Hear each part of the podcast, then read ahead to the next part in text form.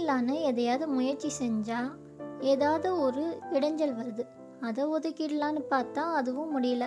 இதுக்கேற்ற மாதிரி ஒரு கதை சொல்கிறேன் கேளுங்க. ஒரு பெரிய காடு இருந்துச்சு. அந்த அழகான காட்டில் ஒரு முனிவர் பயங்கரமாக தவம் செஞ்சிட்ருந்தார். இந்த மாதிரி யாராவது தவம் செஞ்சால் அவங்களோட தவத்தை கெடுக்கிறது தேவேந்திரனோட வழக்கம்.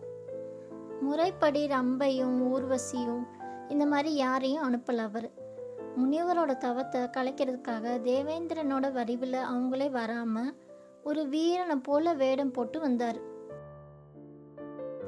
முனிவரை கும்பிட்டு, சாமி, நான் வெளியூர் யாத்திரை போகிறேன், அதுவரை இந்த கத்தியை நீங்கள் பத்திரமா வச்சுக்கோங்க அப்படின்னு சொல்லிட்டு அந்த பல பழக்கிற கத்தியை அவர்கிட்ட தந்துட்டு போயிட்டார். அதுக்கப்புறம் தேவேந்திரன் திரும்பி வரவே இல்லை. அவருக்கு தெரியும் இனிமேல் முனிவர் தவம் செய்ய மாட்டார்னு. தன்னோட திறமை மேலே அவ்வளவு நம்பிக்கை தேவேந்திரனுக்கு.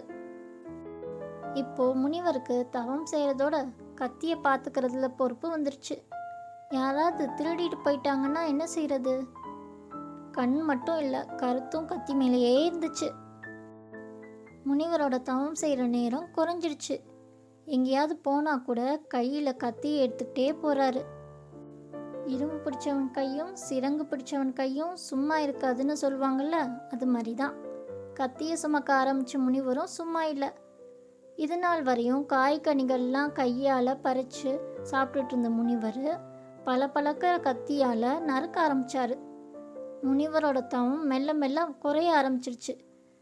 நாளாக நாளாக கத்தியை பயன்படுத்தி மிருகங்களையும் கொல்ல ஆரம்பிச்சிட்டாரு. அப்புறம் என்ன, முனிவரோட தவம் முழுசாக சிதந்துடுச்சு. புத்தியோ கோரமாக மாறிடுச்சு. இனிமே அந்த முனிவர் தவம் செஞ்சு பழைய நிலை அடையிறது நடக்காத காரியம். கடைசியில் முறை தவறிய முனிவர் நரகத்தை அடைஞ்சார். ஒரு சின்ன ஆயுதம் பெரிய முனிவரை அடியோட திருப்பி போட்டுருச்சுன்னா நம்மளாம் ஏமாத்துறோம். கொஞ்சம் அசந்தாலும் பட்டப்பாடெல்லாம் வீணாக போயிடும். ஃபோன்லையும் லேப்டாப்லேயும் நேரத்தை வீணடித்து கஷ்டப்படும் நமக்கு சொல்லப்படும் பாடம் இந்த கதை. எச்சரிக்கையாக இருப்போம், ஏற்றம் பெறுவோம். நன்றி.